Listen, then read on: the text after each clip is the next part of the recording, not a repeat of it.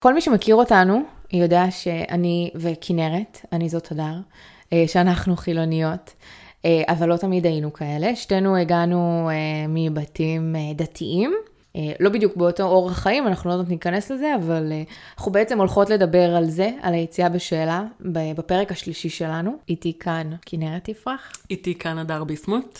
זו העונה הראשונה שמדברת על בחירות אמיצות, ולצאת בשאלה זו לגמרי אחת מהן. זהו, שנתחיל? נתחיל.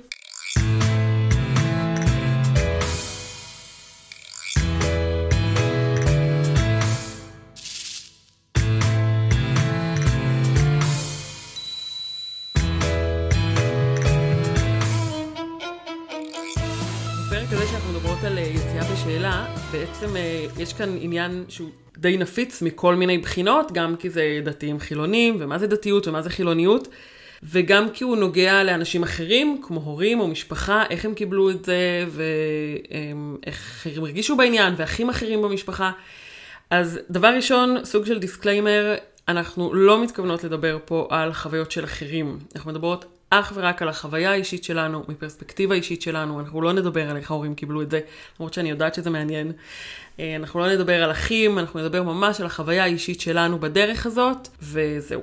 אוקיי, okay, אז disclaimer אה, ממש חשוב. אה, זה נושא נופיץ גם ככה, אז אה, לבוא ולדבר כן. עליו אה, דורש איזושהי הכנה.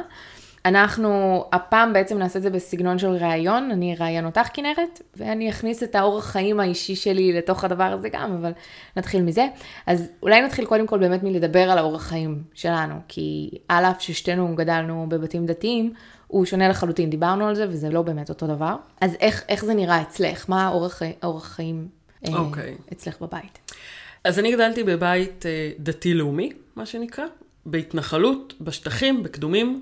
זה דתי-לאומי, זה אומר שאנחנו לגמרי לגמרי דתיים, תרי"ג מצוות פלוס פלוס, אבל לא חרדים. אוקיי? אז כן, הייתה לנו טלוויזיה בבית, וכן, כמובן, ומוזיקה, ולמרות שעד היום מתי צוחק עליי שאני לא מזהה שירים שהם קלאסיקות רוק, ואין לי מושג מי שר אותם, וזה לגמרי בגלל זה. אבל כן, שמענו בבית מוזיקה רגילה, וכן היה הרבה קשר עם העולם החיצון, המון, ראינו קולנוע, הכל, כאילו, המון קשר עם העולם החיצון. ועדיין האורח חיים שלנו כן היה דתי, מהבחינה הזאת שהחיים כדתיים עטופים וקדושים בהמון המון המון דברים שמותר ואסור לעשות, וזה לא דברים בקטנה. נגיד שבת, לשמור שבת זה לא רק לא להדליק אור בשבת. לשמור שבת זה להכין תה מכלי שני, ואל תשאלו מה זה בכלל. מה זה? אפילו אני לא יודעת מה זה אומר. עזבי, זה שאסור לשים את המים הרותחים ישר על הטיון שבכוס, כי זה מבשל אותו, וצריך לעשות, לשים קודם בכוס אחרת ולהעביר כוס. זה פשוט מיליונים של פרטים. אסור לרחוץ כלים עם הסקוץ' הרגיל של יום חול. בשבת.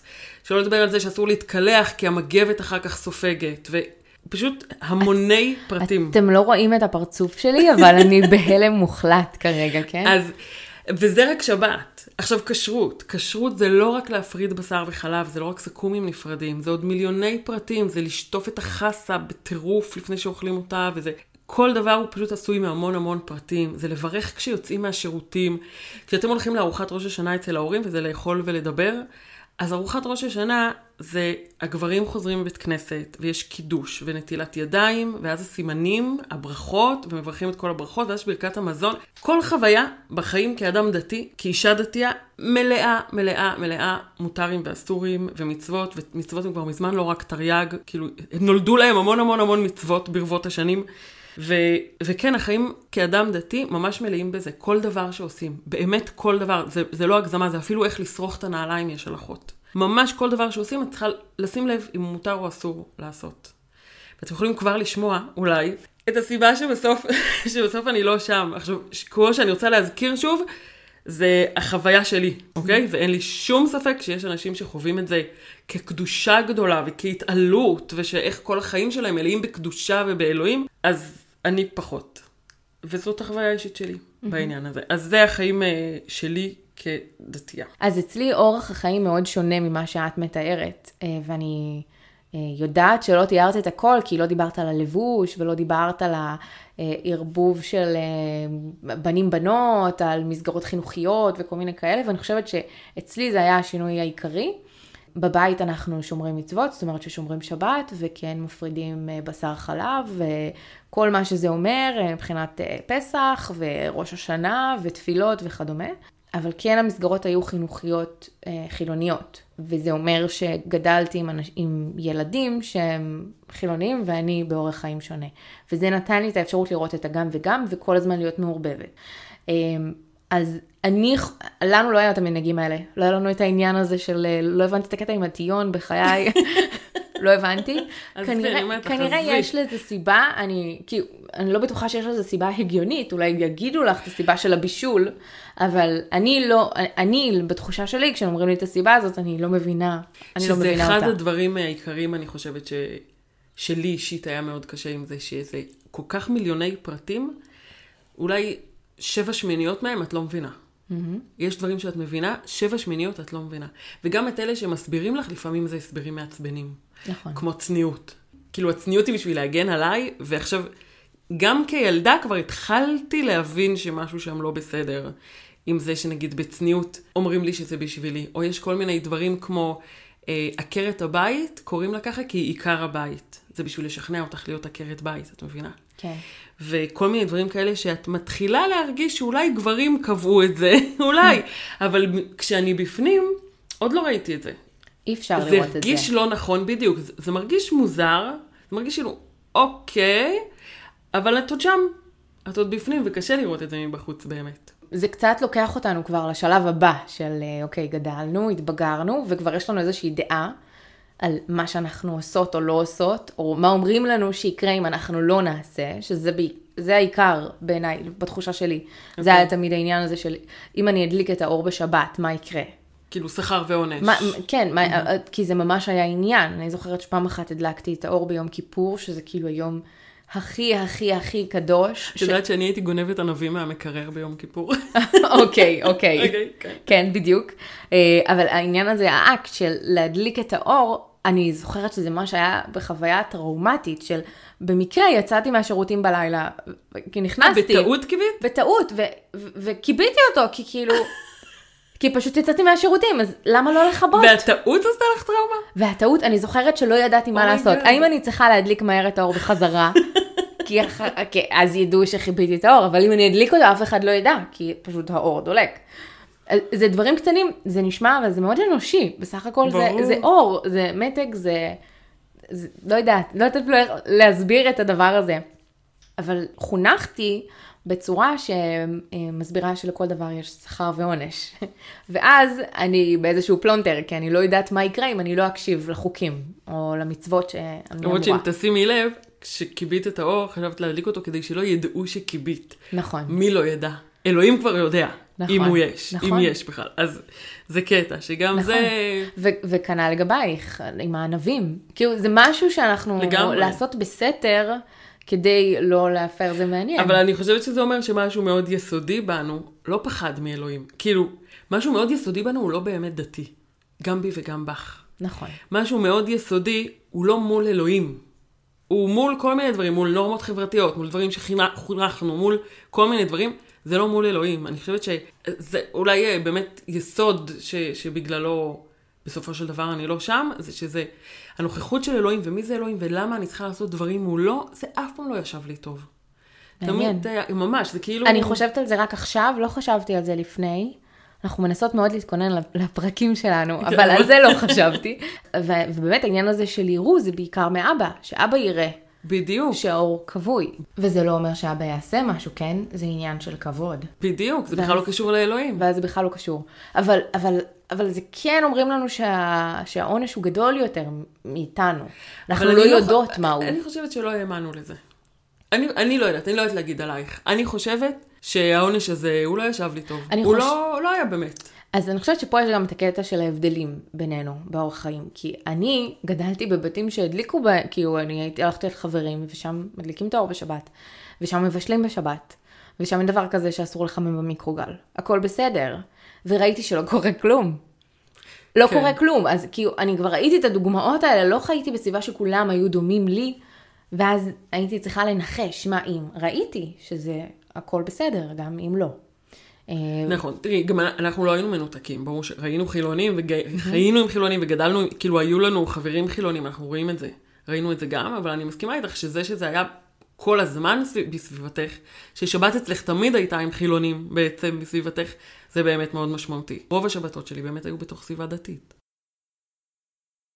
ואם כבר מדברים על אה, מסגרות חינוכיות, וגם אה, משהו שאני כן שמחה עליו, מאוד אפילו, זה שגדלתי באולפנה, שחונכתי באולפנה. אולפנה זה בית ספר שהוא רק לבנות. גם בכיתות הקטנות אנחנו מופרדים בנים ובנות, אבל אולפנה זה ממש בית ספר אחר. כאילו אין בנים בכלל בבית ספר, אין בנים ברדיוס מאוד מאוד גדול מאיתנו. בכלל, כאילו, או גם לא במערכת החינוכית. כאילו, גם לא מחנכים, גם לא, בכלל לא. לא, מחנכים, יש, מחנכים יש לנו, רבנים 아, אה, ומחנכים אוקיי. יש גברים, כן, רבנים ומחנכים יש. ברור שלא יהיה רבנים בבית ספר, ברור שיהיו רבנים בבית ספר. אבל, אבל אין בנים. הבנים בבית ספר ביישוב אחר בכלל, אוקיי? כאילו, כזה אין בנים. ופה, תקשיבי, מה אני אגיד לך, אני ממש ממש ממש שמחה שגדלתי ככה, ממש, מהרבה בחינות. קודם כל, היום בדיעבד למדתי סוציולוגיה וגיליתי שבנות מצליחות יותר בלימודים, בעיקר במקצועות הריאליים, כשאין בנים בכיתה. וואו. וזה, אני לא מתפלאת בכלל שאני וחברות שלי עשינו חמש יחידות מתמטיקה, אפילו שאני לא הייתי טובה בזה כל כך, אבל עשיתי חמש יחידות, והיינו הכי מצטיינות שאנחנו יכולות, ולא היה לנו שום דבר, שום עניין של להקטין את עצמנו, שום עניין של לתת לבנים מקום. שהיום אני יודעת שזה קיים מאוד מאוד בבתי ספר מעורבים, ואפילו יש עכשיו חילונים שרוצים לפתוח בתי ספר נפרדים לבנים ולבנות, בין השאר בגלל העניין הזה. ודבר שני שאני נורא שמחה שלא היה לי כשגדלתי, זה את ההתעסקות בבנים. אז היה לנו בבני עקיבא גם בנים, כן? כאילו היה ביישוב גם בנים, היינו טינג'רים בכל זאת. אבל בבית ספר, רוב היום לא היה לי את ההתעסקות הזאת. קמתי בבוקר ולא הייתי צריכה להתלבש יפה. כן אסתטי, כן סבבה, למרות שגם לפעמים יחפה, לפעמים עם סתם חולצת סבא וכלום. אבל uh, רוב הזמן פשוט לא הייתי צריכה לשים לב איך אני נראית. לא הייתי צריכה להתאפר, לא הייתי צריכה להתלבש יפה, לא הייתי צריכה להיראות יפה. כל העניין של המבט הגברי עלינו לא היה. גדלתי בלי מבט גברי. בלי לחשוב איך הבנים יראו אותי. וגם אני מסתכלת על בנות נוער היום שבטח. אבל גם מסתכלת על, על נשים חילוניות בגילי, ואני אומרת, וואו, יש להם ארסנל שלם של ידע שאין לי, אבל אני קצת שמחה שאין לי אותו. כל הידע של איפור, אני לא יודעת כלום, אני לא יודעת אפילו את השמות של הכלי איפור. אני לא יודעת מה ההבדל ביניהם, אני לא יודעת כלום בנושא הזה.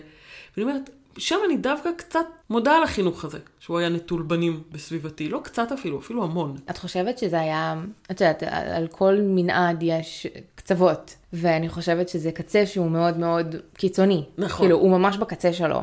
אה, גם אני לא ידעתי איפור וגם אני לא גדלתי על זה, זה גם אולי קשור מאוד לתקופות, תקופות חיים שונות. כי היום אני לא חושבת, אם את תראי הרבה אה, בנות דתיות, את תראי אותן מאוד מתוקתקות, הן כבר הרבה יותר מודעות. גם אצלנו היו, זה גם אישי. זה גם אישי, את צודקת. Okay. אוקיי. אז אני לא חושבת שבהכרח, כאילו יש פה איזשהו מנעד מאוד רחב, שפשוט אפשר לך, אפשר לך את הלגיטימציה ללכת נכון, ככה, איך שאת. אני לא חושבת שזה קשור בהכרח לזה ש... את צודקת, כי עובדה באמת שהיו בבית ספר אה, בנות שלגמרי היו מתאפרות ומתלבשות מהמם וכזה, ואני חושבת שאת צודקת, שזה פשוט אפשר לי את זה. Mm-hmm. כלומר, זאת הייתה, זאת הנטייה הרגילה שלי, כן. והאולפנה אפשרה לי את זה, מאוד בגדול. אפשרה לי לחיות ככה, ואז להמשיך ככה, פשוט. מדהים. נכון. מדהים, אז זה בעצם היה מרחב מאוד מאפשר. בסופו של דבר. בדיוק, בשבילך, בדיוק. בחוויה שלך. מבחינות מסוימות. מבחינות אחרות הוא היה, כמובן, אה, מה שדיברנו קודם, המארג אסור ומותר המשוגע הזה, וזה שאשכרה בכיתה ח' מורה ניגשה אליי ואמרה לי שהשרוולים שלי קצרים מדי. זה מזעזע בעיניי, אוקיי? זה כאילו, אנחנו, אולי נדבר על זה עוד בהמשך, אבל זה מחריד בעיניי. אז מבחינות מסוימות זה היה מרחב מאוד מאוד מאפשר, ומבחינות אחרות זה היה, לי אישית, מרחב מאוד מאוד כובל. אז אנחנו מתקרבות לשלב אה, בו החלטת לצאת בשאלה, ואני אומרת החלטת כי אה, בתחושה שלי אני... אצלי זה היה שונה לחלוטין, אצלי זו לא הייתה החלטה מאוד חדה, זה משהו שקרה בהדרגה, גם במשפחה וגם אה, כלפי כל המסגרות החיצוניות שהייתי בהן. בקצרה ממש, כי אנחנו בכל זאת ברעיון איתך, אבל אני אספר קצת, כי זה בטח מעניין, שכל פעם אה, אצלי קרה משהו קטן שגרם לזה שאני טיפה פחות שומרת שבת, או טיפה פחות שומרת כשרות, או טיפה פחות מפרידה בשר חלב. אז אם, אם אתם רק כדוגמה, אז למשל צריך לשמור בין בשר חלב.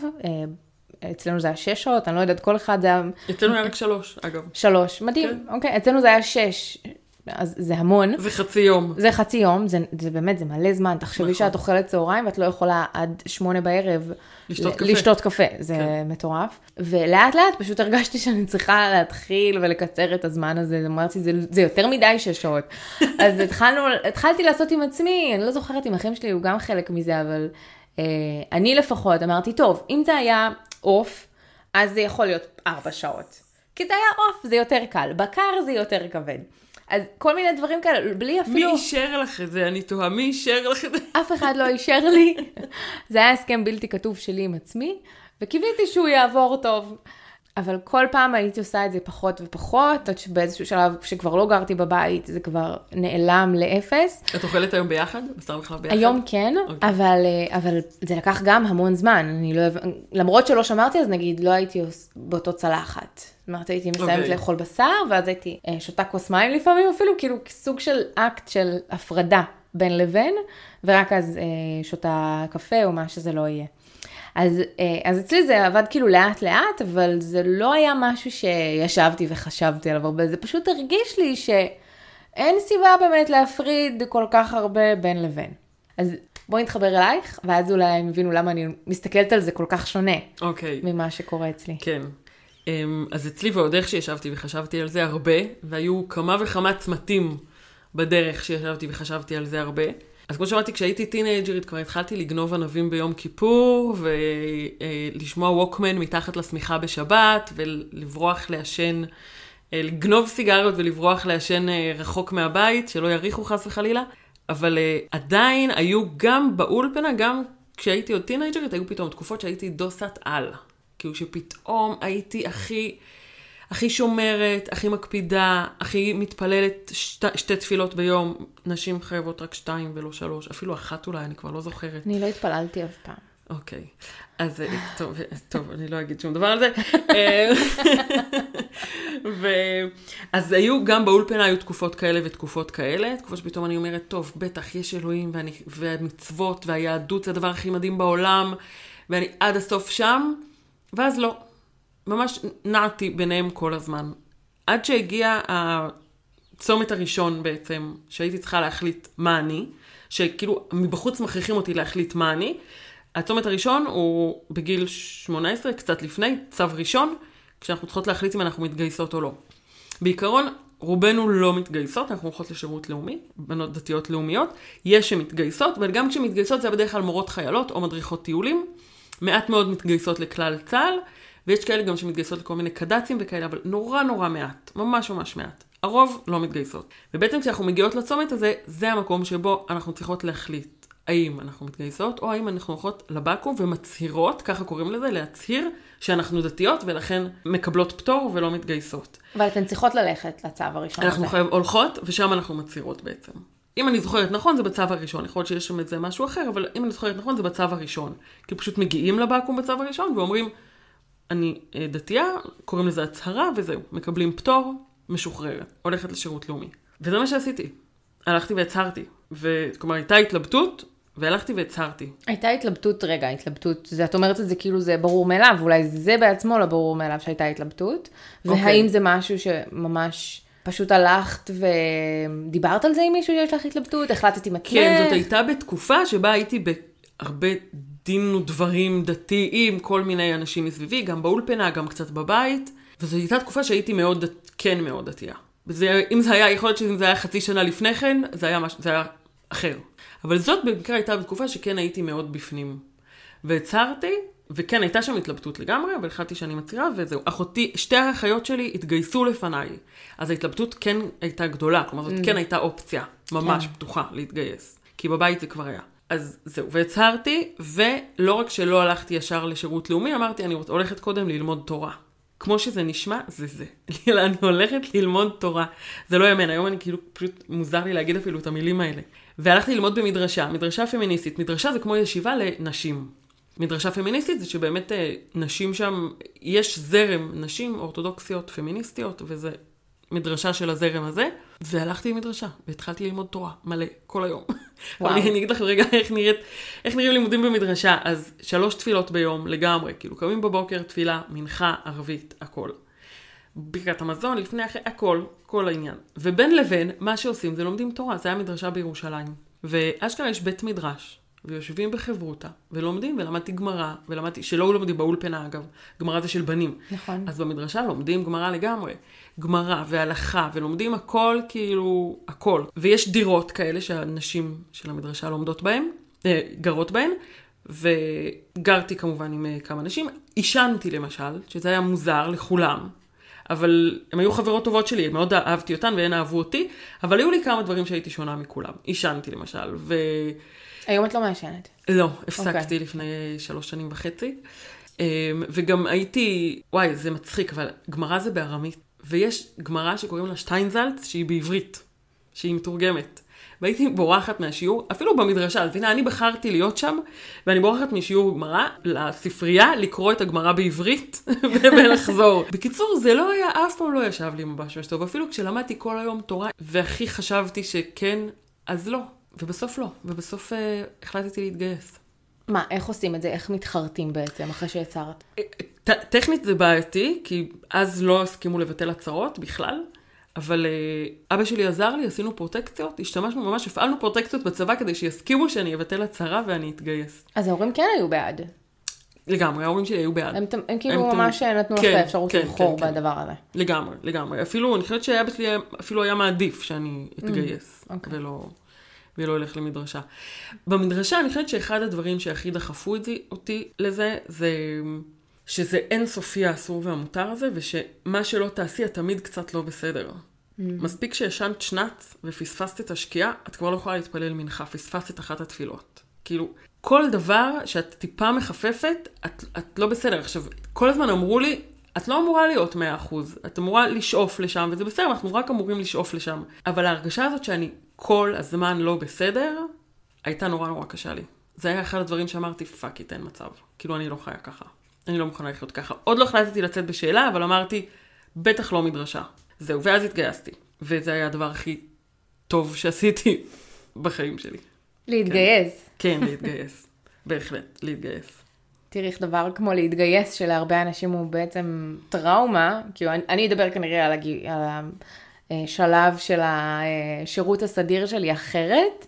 אוקיי, אבל אבל תראי מה איך עשית את- בכלל בצבא? אה, אני יודעת, כי את עושה מילואים, אני יודעת מה נכון. עשית. לא, אבל אני לא עושה מילואים, הייתי תצפיתנית, אה, אוקיי. אבל היום אני בפיקוד העורף בתכלס, אז אה, כאילו זה לא אוקיי. אותו דבר, אבל עם אותם סממנים. ולא אהבת את הצבא? לא היה לך טוב? מה זה לא אהבתי? זה לא היה הדבר שחיכיתי לו. זה לא היה דבר ש... אוקיי. את- מבינה את ההבדל בין זה שאני פשוט הלכתי, התגייסתי, ואת בחרת לעשות את זה. זאת אומרת, נכון.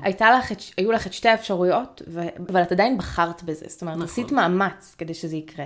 אני לא, רוב האנשים לא. הם פשוט מתגייסים כי צריך להתגייס. נכון. אז זה נשמע לי כמו משהו שהוא הרבה יותר משמעותי, את גם נכנסת אליו אחרת. אני משערת שבגלל זה את אומרת שזו הייתה תקופה טובה והחלטה טובה. נכון. זה היה וואו, זה היה לי וואו, ממש. זה ללבוש מדים, מכנסיים, אוקיי? כאילו יכולתי ללבוש חצאית, אבל בחרתי מדים מכנסיים, שאוקיי, פעם ראשונה בחיים שלי שאני לובשת מכנסיים.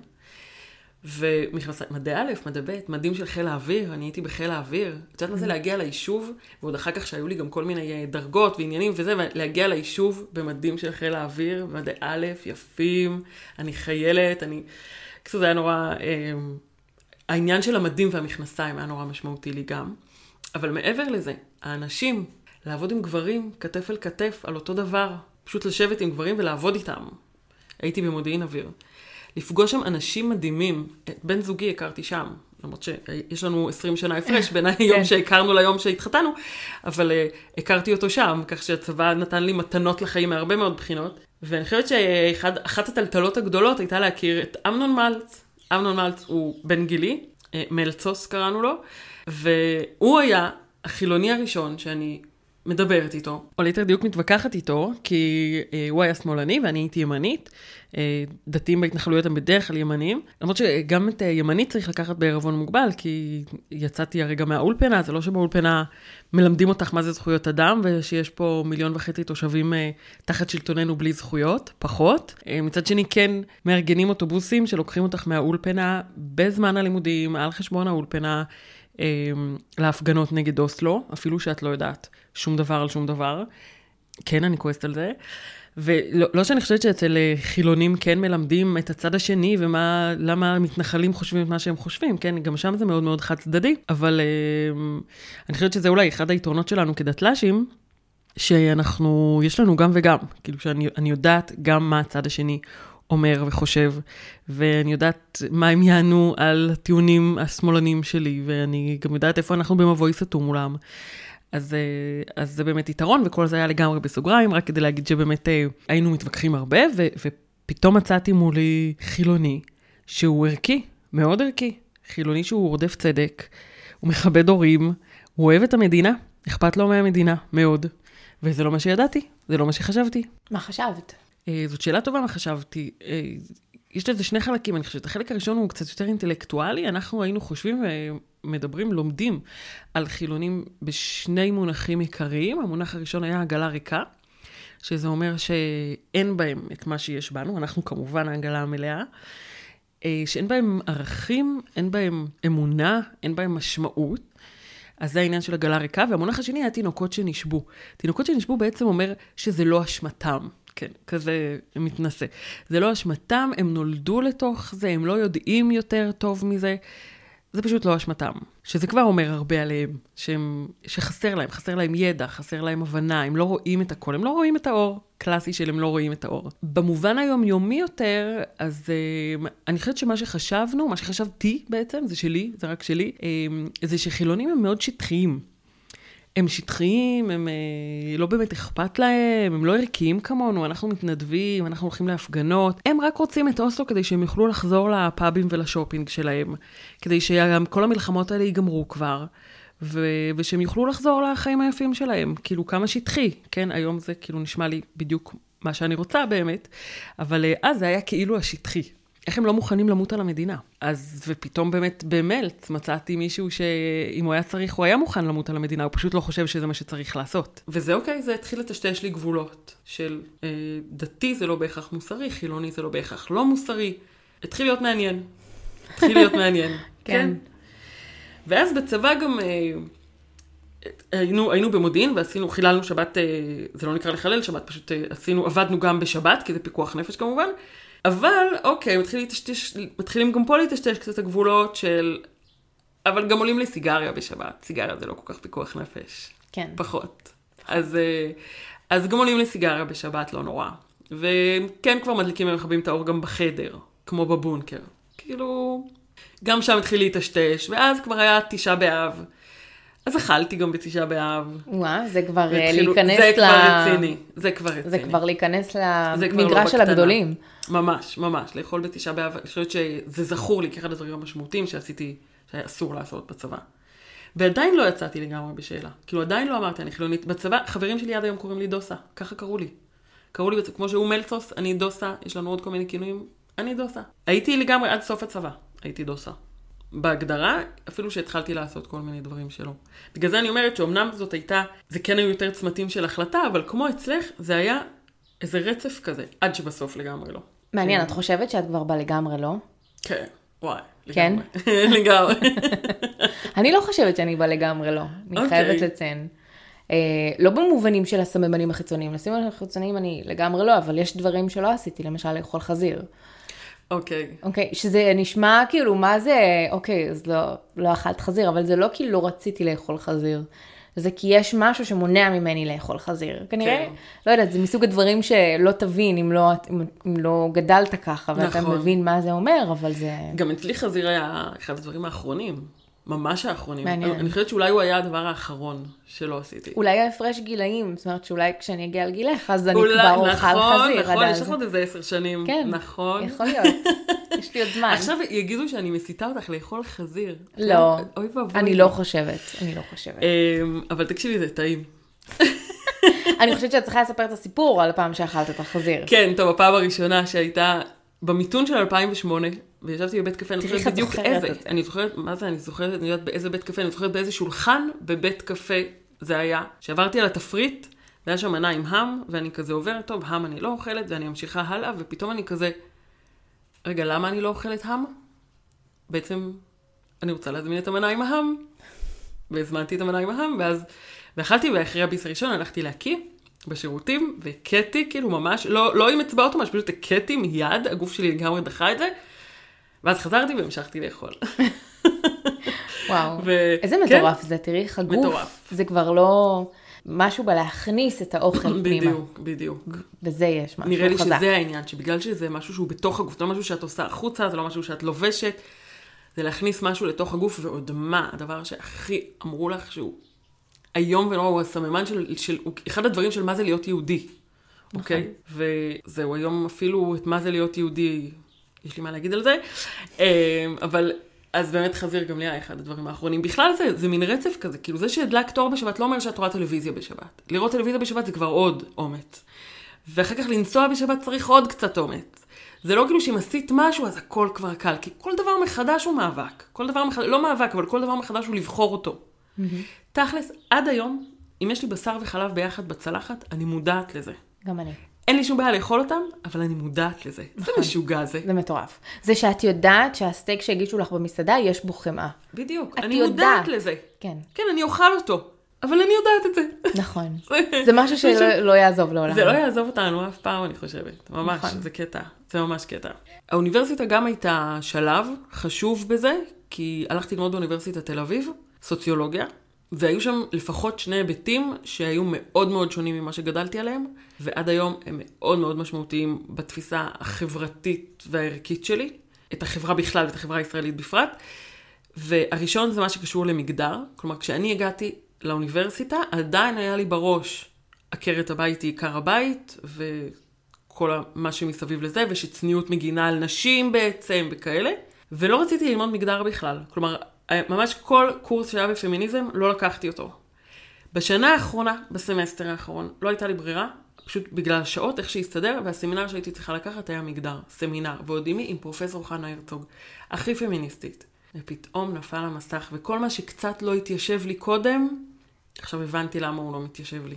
וזה היה הבדל עצום, עצום. זה, זה מה שעשה את השינוי הגדול, זה מה שהתחיל את, ה, את מה שהיום אה, נגמר כפמיניסטית רדיקלית, יגידו, ואני סבבה עם זה לגמרי. והאוניברסיטה גם עשתה שינוי מאוד יסודי בערכים דתיים שהיו לי. ועוד עניין שגם מהאוניברסיטה, זה היחס בין מזרחים לאשכנזים. אצל דתיים יש המון משמעות לזה. המון. אנחנו מתפללים בבתי כנסת נפרדים. כלומר, חברות שלי הולכות לבית כנסת אחד ואני לבית כנסת אחר, כשאני הולכת לבית כנסת. אנחנו מתפללות בסידורים נפרדים, כלומר, הנוסח של התפילה שלנו הוא שונה. חברות אשכנזיות שלי לא יכולות לאכול אצלי בפסח, כי יש אצלנו קטניות. ואצלן אין. כלומר, העובדה שהן אשכנזיות ואני מזרחית, מאוד מאוד נוכחת, מאוד נוכחת. אפילו כל הסיפור של הכלי שני והטיון שונה אצל מזרחים ואשכנזים.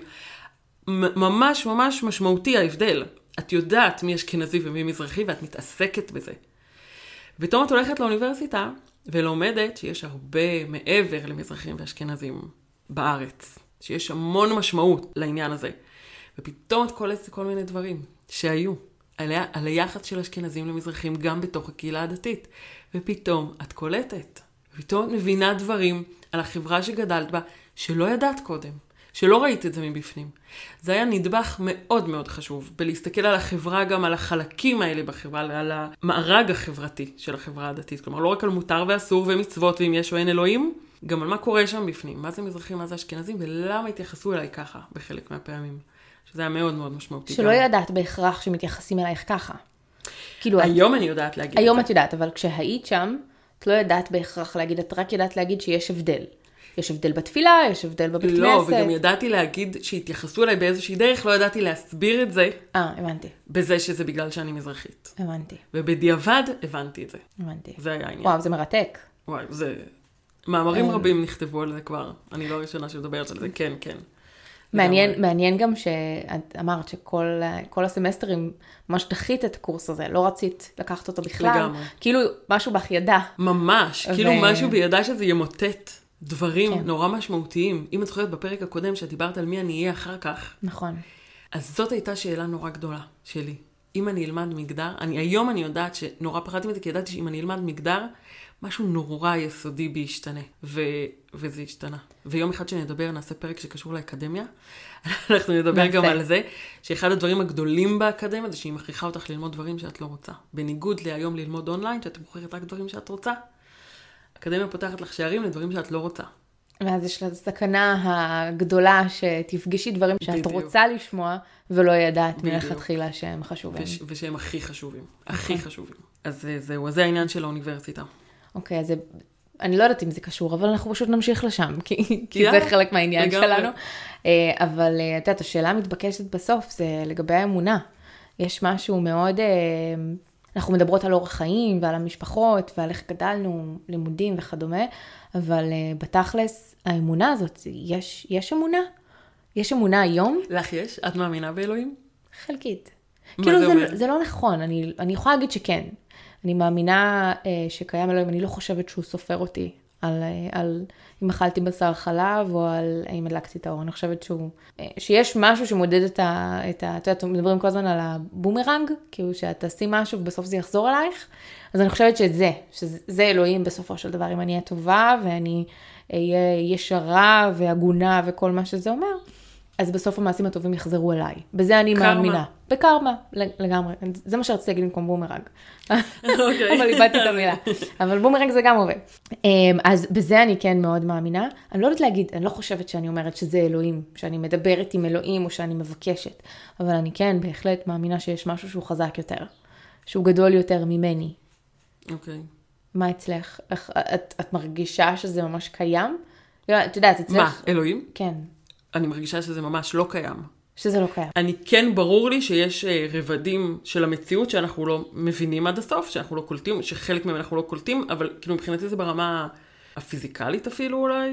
בכל מקרה, אלוהים זה לא. אני לא מאמינה במשמעות גדולה, אני לא מאמינה ב... בזה שיש משהו שמשגיח, בטח לא ברמה הפרטנית, אבל לא, גם לא ברמה הכללית. כאילו לא, ממש ממש לא. אני חושבת שדווקא אחד הדברים שהכי שמחתי זה שמישהו אמר לי יום אחד, אין משמעות, וזה אחלה. וכאילו אומרת, וואלה, זה, זה ממש משחרר שאין משמעות. זה ממש ממש משחרר, אני לא צריכה שום דבר חוץ מלחיות טוב, לעשות טוב, פשוט כי זה הרבה יותר נעים לכל האנושות אם כולנו נרצה לעשות טוב, זה, זה שמח יותר, זה טוב יותר, זה מרווח יותר ונעים יותר, וזהו, וכאילו אין שום זה קשר, נגמר. ל- ושם זה נגמר, שם זה מתחיל ושם זה נגמר. פשוט צריך להיות טובים ו- ולעשות טוב ולחיות טוב, המון טוב, וזהו, ואני לא חושבת שזה קשור לאלוהים בכלל, אני חושבת שזה קשור מאוד מאוד לבני אדם. מה שבני אדם בוחרים לעשות, מה שבני אדם בוחרים להיות, לסביבה, לעצמם, לאחרים. ממש אין לזה שום קשר לאלוהים. וואי, איזה חילול הקודש, מה שאני אומרת, זה אין לתאר. אבל כן, זה לא רק פרקטיקה, אני ממש, אני מאמינה שאין אלוהים, ואני מאמינה שחילוניות זה לא רק זה, זה לא רק להאמין שאין אלוהים ודתיות. החילוניות שלי היא חילוניות, ואת זה הבנתי שוב מהצבא עוד מאמנון, שחילוניות זה מלא ערכים חילונים. חופש, בראש ובראשונה. מאלוהים, מהלכות שאת צריכה לעשות בזמנים מסוימים, בצורות מסוימות, כי ככה. אז לא, את חופשייה. מלהתלבש בדרך מסוימת כי מישהו אחר י- יקרה לו משהו אם לא תתלבשי ככה, כאילו, אוקיי, שיסתדר. אני לא אגביל את הבגדים שלי בגלל זה. חופש שוויון לכל בני אדם, חופש לכל בני אדם עד שהם פוגעים במישהו אחר, מה שאומר שזה זה מיליון דברים משם, זה כבר, זה אה, להט"בים, וזה הכל, זה, זה חילוניות, זה כל כך הרבה מעבר ללא דתיות. שני הדברים הכי משמעותיים שאני שומעת בדברים שלך, ואני מיד מנסה להבין איפה הם פוגשים אותי, זה אחד, זה שלהיות חילוני זה לא היעדר דתיות. שזה מאוד משמעותי, כי הרבה פעמים מקשרים את זה, זה כאילו או חילוני או דתי. זה כזה, נכון. מין, זה או זה או זה, אין פה איזה, יש מנעד ברור, אבל אין פה משהו אחר. זאת אומרת, אם אני לא זה, אז אני זה, ואם אני לא זאת, אז אני זה. וגם החופש ממשמעות. זאת אומרת, זה שאני יכולה לעשות הרבה דברים ולא תהיה להם משמעות. זאת אומרת, אני יכולה לנסוע בשבת ואין לזה שום משמעות לאף אחד. זה לא בדיוק. הסיבה שאני נוסעת, וזה לא, אני לא צריכה לחשוב על זה פעמיים. ואני חושבת שזה כל כך חזק במקומות שאנחנו הורגלנו כן לחשוב על זה. על כל מעשה שלנו. וזה מאוד משחרר. זה מאוד משחרר. דיברת על חופש, אני איתך לגמרי. אני כן רוצה להגיד, ואני חושבת שזה אולי לא בהכרח מתקשר למה שאמרת כרגע, אבל שאני השארתי הרבה מהמסורות, ואני מאוד נהנית מהרבה דברים שבאו ביחד עם הדת לחיים שלי. אני הוצאתי דברים שלא אהבתי, אבל השארתי הרבה שכן. מה למשל? למשל, אחד הדברים המשמעותיים, אה, כל מי שעוקב אחריי בפייסבוק וכו' יכול לראות שאנחנו משפחה מאוד מאוד מגובשת. אני לא חושבת שזה הגיע בגלל שהיינו דתיים, אני לא חושבת שזה אפשרי רק אם אתה דתי. אפשר גם במשפחה חילונית לגמרי להיות מאוחדים וכו'. אבל אני הרגשתי שאצלנו זה מאוד איחד אותנו. הדת, הארוחת שישי, זה שמיד אחרי שאבא חוזר מבית כנסת אז עושים קידוש, וכל הילדים יודעים, כאילו, יש זמן קדוש כזה של ארוחה, יש זמן קדוש של, של משפחתיות. והוא לא קשור לקדוש, הוא קשור לביחד שלנו. אה, חגים, כל מיני מסורות, שאני מוצאת אותם היום כטובות, והייתי רוצה שהן יישארו במשפחה שאני אקים, פשוט בלי הסממנים הדתיים. אה, אז אני כן יודעת להעריך את הרבה מאוד מהדברים שנתנו לי, ואני גם ארצה שהם יישארו. אז אני גם רוצה לסיום להגיד משהו שאני מאוד שמחה שקיבלתי משם. כן. שאני יודעת את כל השאלות על תנ"ך והלכה ב-20 שאלות של הארץ, ובצ'ייסר, וכשמתי יודע את כל המדע וזה, אז אני יודעת את כל השאלות על תנ"ך וארץ ישראל, וזה ביחד יוצא המון תשובות ב-20 שאלות של הארץ. אוי, טוב, יפה, זה נכון? בהחלט זה משהו חשוב, חשוב. זה חשוב. זה משהו חשוב בהחלט, אה, ובנימה זאת, אה, אני אגיד שזה היה לי פרק מאוד מעניין, כי אני חושבת שלא לא יצא לי עדיין לשבת עם אה, מישהי שהגיעה מזרם שונה. כששתינו מדברות על זה בצורה מאוד פתוחה, בלי, כן. בלי איזושהי שיפוטיות כלפי מעניין. משהו. Mm-hmm. היה לי כיף, היה כיף פתאום להיזכר בכל הדברים האלה, פתאום לדבר על ללמוד תורה ולהיזכר בסיטואציות, וזה היה לי זה גם, את יודעת, אני, טוב, אנחנו כאילו מסיימות, אבל אני חייבת להגיד. אבל אנחנו מסיימות עוד סיום ועוד סיום, לא, זה בסדר, זכותנו. מלא סיומות, תחליטו לעזוב מתי שתרצו. בדיוק. אה, אז עוד משהו אחד, זה שזה מאוד מעניין שהרבה דברים שלך היו מאוד טריוויאליים, כמו העניין עם הטיון, או כל מיני דברים כאלה שאת גדלת עליהם, ולי, אני לא ידעתי עליהם. מושג עליהם. בכלל, כן. אין לי מושג עליהם, ואני מאמינה שיש עוד המון אנשים שלא יודעים בכלל, לא יודעים מה זה אומר להיות דתי, או איך האורח חיים הזה באמת נראה בחוץ. אז אני חושבת שזה גם אה, שירות טוב בסך הכל לדבר על הדברים האלה ולהראות הרבה זוויות. אז אני מקווה שגם את זה העברנו, שיש גם וגם וגם וגם וגם וגם. בהחלט, המון רצף בפנים. כן. נכון. אז אה, טוב, אז אנחנו לא נעשה ספוילר הפעם לפרק הבא. לא. אה, ניפגש בפעם הבאה. אחלה יום. ביי.